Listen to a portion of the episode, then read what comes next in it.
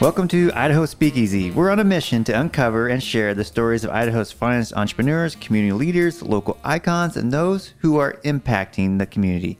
I'm Mike Turner, and today in the Speakeasy, we have Ami Owen. Ami is the director and counselor for local nonprofit Teen Hope of Idaho. Ami's here to tell us more about Teen Hope. Thanks, and welcome, Ami. Thank you. Okay, so let's just start with what is Teen Hope of Idaho for people who haven't heard of it.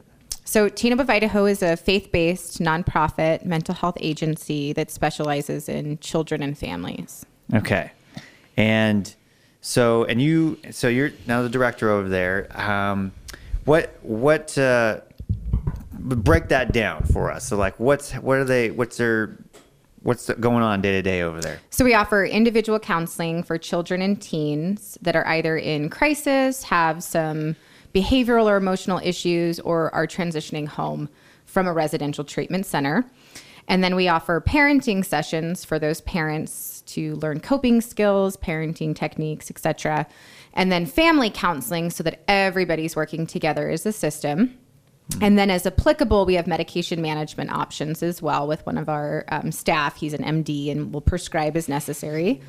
And then we also offer mentoring, where we partner a kid with an individual who has a heart to speak into youth, that has done a background check, that has a bachelor's degree in a particular field of human services, and they meet with the kids individually.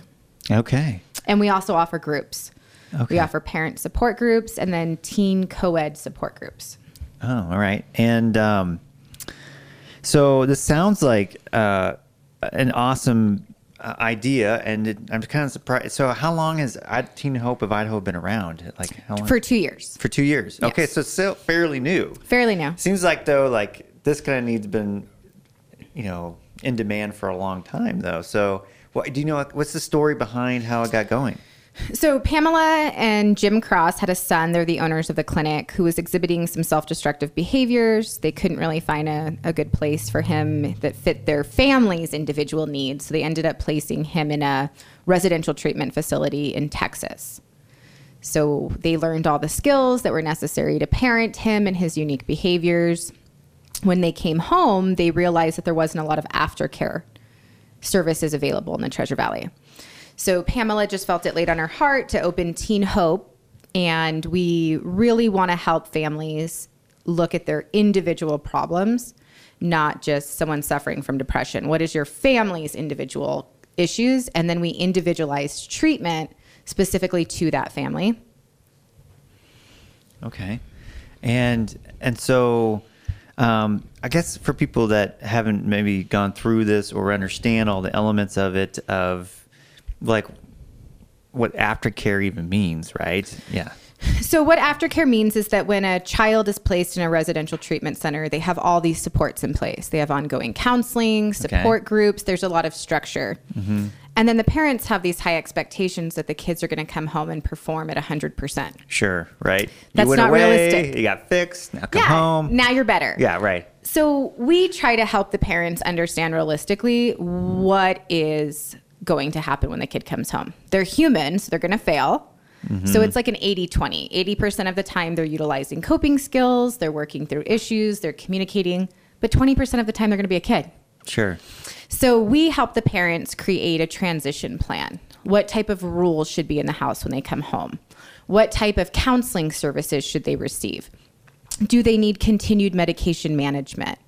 But also, what is the family doing to change, not just the, quote, identified patient, the unruly adolescent? So we look at families as being a unique puzzle. If we take the kiddo, who's the, quote, problem, out of the puzzle and place him in a residential treatment facility, or even just in counseling, outpatient-wise here locally, and morph and change his puzzle piece, he's never going to fit back into the same puzzle. Mm-hmm. So the whole family has to change their puzzle so the kiddo fits. Because if the family doesn't change their puzzle, what happens to that kid? He loses everything he worked for because he's going to morph back into that old puzzle piece, so he fits back into the puzzle. Okay. And what do you mean by give me some examples of how maybe a family might need to adapt to try to fit that particular puzzle? I mean, what are some of the ways that they're trying to coach them to? So a lot of it is boundaries. What type of expectations and rules are currently in the house? Is there structure? Are they creating a supportive environment for the youth? What does their communication with their child look like? Is it healthy communication? Are they actively involved in their kid's life? Are they able to separate their child from the problem? The child's not the problem, the problem's the problem. So it's really looking at what their perspective is and how they're dealing with the problem. Are they blaming the child, or are they just looking at it as a problem? And then often parents have their own dysfunctional behavior that needs to be addressed. Mm-hmm. They might have addiction or depression or anger issues. So we help them fix those simultaneously to the child getting treatment. And when you say treatment, it's so you hear a lot about teen, like depression's a big deal. Is it also treatment including like drug addiction, things like that? Or? Yeah, so it's drug addiction, it's self-harming behaviors, self-destructive behaviors, depression, anxiety, any other sort of mental health diagnosis, anger issues, legal issues. Right. Okay.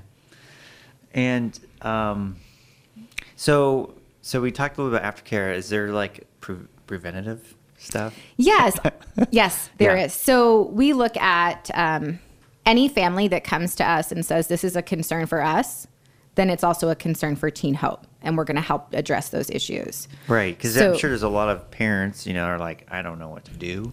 You know? Yeah, a little bit of prevention goes a long way. Right. So we look at early detection and early intervention of childhood disorders. Okay. That's what's going to create resiliency and put those quote, issues into remission. So the earlier we can catch them and intervene, the better. The goal isn't to wait to go to treatment or counseling until there's no hope. It's let's start in the beginning when you're starting to identify some warning signs.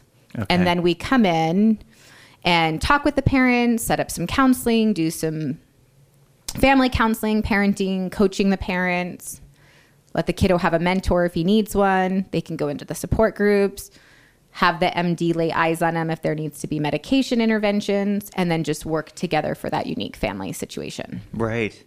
Seems like, the whole idea of the whole depression area of things is really getting more and more attention because it's, well, for many households, for many people, you find out after the fact that there was a problem, right? After it's too late. And so, it seems like there's definitely a kind of an educational piece for understanding depression. If someone hasn't been depressed before, if a parent hasn't gone through that, it may not be hard for them to recognize when somebody is, or I'm imagining, or it's, they're just being a teenager. You're like, right. The other side of it, right? Of this, like, oh, that's normal. So that's part of what the parenting counseling sessions are for, is that psychoeducation piece. Yeah. A lot of parents don't understand what depression is and don't understand why their children are acting in a certain way. So our goal is to help them understand the disorder and separate that from the child, and then looking at symptoms. What are the symptoms? What are symptom interventions? What does coping skills look like? And what type of intervention is going to be most appropriate for that particular child? Cool. And so are you guys just like regional? Are you all over state? Where are you operating? No, so we're just in Boise. Okay. And you just got fairly started a couple years ago. A couple years ago. We don't have any other clinics right now, just Boise. And it's in Boise. Yes. Okay. And do you have to limit the amount of people you can work with? How does that work?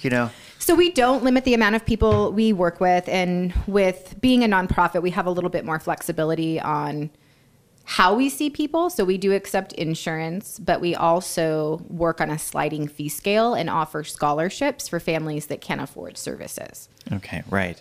So we won't turn anyone away. And we will see them regardless if we have 50 clients or 0 clients. We're going to see anyone that comes to the clinic. Oh, okay. And so if somebody is kind of interested to learn more about it or know what your services are, they go to teenhopeidaho.org? Yes. Okay. And is it advisable to call the clinic before you show up? Yeah, it's by appointment. Okay. And so someone will call in, we'll learn a little bit about their situation, and then we'll set up a free consultation. Okay. So anyone can set up a free consultation, come in, meet with one of our clinicians, talk about their story, and then see if we're a good fit for them and go from there. Okay. How did you get involved with all this stuff? I met the previous director of Teen Hope at a community suicide prevention outreach, and I just really liked their mission. And as a marriage and family therapist, I specialize in families, and I believe that the best way to address individual problems is by looking at the family system. So I just wanted to be a part of something that works with families as a whole instead of individuals.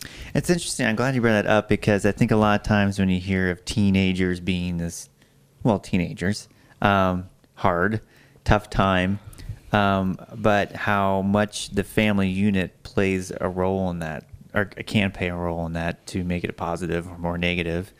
I don't think that's talked about it very often, is the kind of health of the household, I guess you could say. And it seems like when you're looking for solutions, I think it's refreshing to hear that it's not just, problem isn't just the kid, right? Or even to make it better, it's not just like the kid needs to get better, and it might take everybody working together. You know, that kind of thing. Yeah, we take a systems approach. So it's a systemic approach to treatment, which means that every relationship in a family is a system. So a parent and a child is a system. The family as a whole is a system. Your job with you in it is a system. And if one system's off or not functioning healthy, the other systems are going to naturally be off as well. So the goal is to look at how each system interacts with the other so that we can have healthy systems. Okay. And then what about, I know there's been a lot of discussion over the years about like medication, right? For whether it's for depression or it's for attention disorders or all that kind of stuff. What are you seeing as far as your clinic as that, you know, what are teens dealing with right now? Is I like, sometimes you hear about people being over medicated or not medicated, and you know, what's kind of your perspective on? So I think that's an individual choice of a parent as to whether or not they want their child to utilize that type of intervention for treatment. Okay. However, we work really closely with the families to look at all types of treatment options. Would medication be the best route? Perhaps for that particular child, but what other treatments should also be in place? They should also be utilizing counseling, family therapy, that we're not just looking at medicating a child. Sure. So we're not pro, let's just medicate everybody. It's really individualized, and it's between that family, the counselor, and the medical doctor. So they coordinate care together to decide what the best treatment options are. Okay. And you mentioned that your organization, the Teen Hope of Idaho, is faith-based. How does that play a role in what you guys do? So we're faith-based, meaning that we're non-denominational Christians, and it's not something that we necessarily promote in counseling sessions. We have an ethical obligation to see everybody regardless of their faith orientation. And so we take the approach that we don't have to tell you about Jesus. We're going to show you the love of Jesus just by being empathetic, exhibiting grace and compassion, and helping you regardless of what your situation is, and not turning anybody away for services. Okay. So that's our personal belief system, but it's not a requirement to come to the clinic.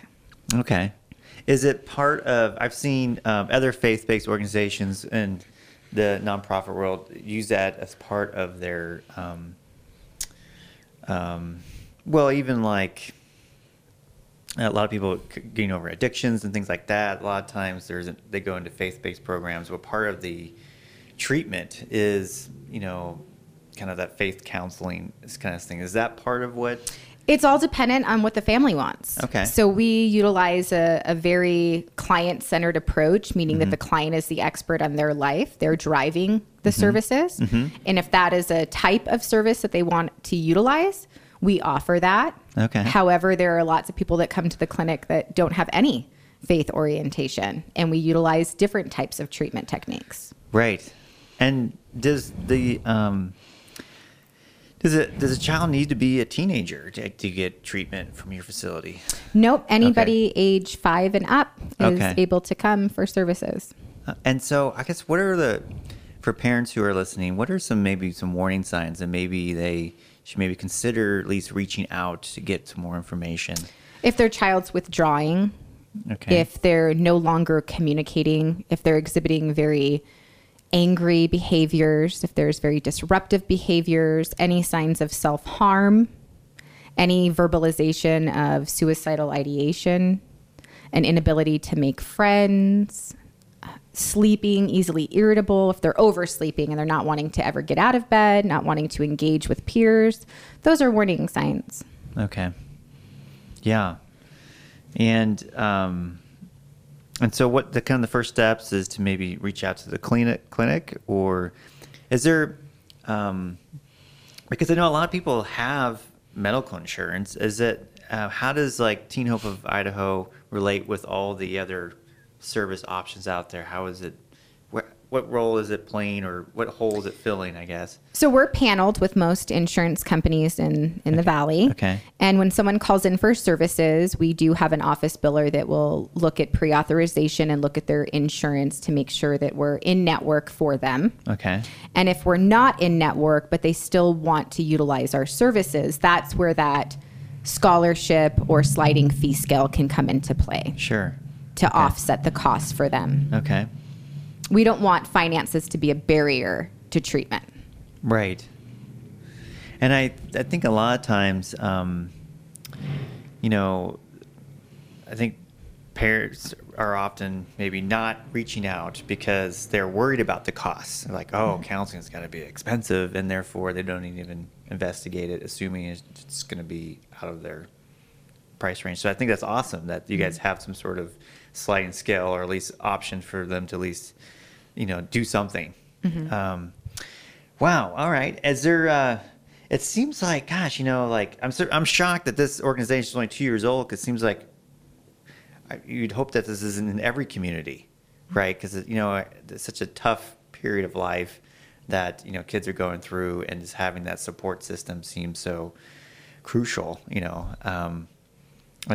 I'm just, I'm surprised that it hasn't been here longer. So, well, there's other great agencies in the Valley that offer similar services that we do. I think what just separates us is really that aftercare piece from coming out of a residential treatment center or post-hospitalization, but also the emphasis on the family treatment. Right. And that's what Pamela noticed when she had treatment for her son, and from in a different state, and then trying to come back and not finding it.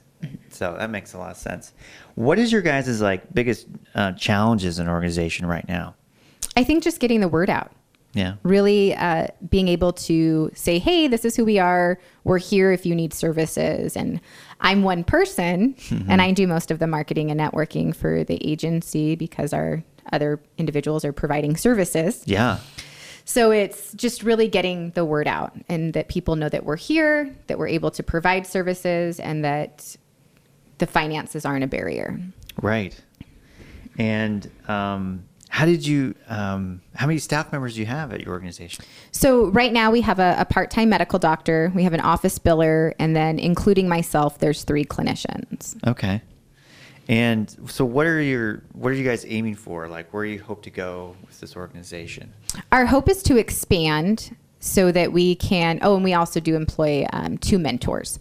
Our goal is to expand services and really be a staple in the community for families in crisis, but also that safety net before they get to a place of crisis. Right. Wow. All right. Well, you've talked about how you guys do a ton of stuff, and lots of, groups where people can interact with and get support on a lot of different levels. And so to get more information, people just go to teenhopeidaho.org. Correct. All right. Well, I was speaking with Ami Owen. She's the director and counselor over at Teen Hope of Idaho. It sounds like an amazing organization. I'm sure you're seeing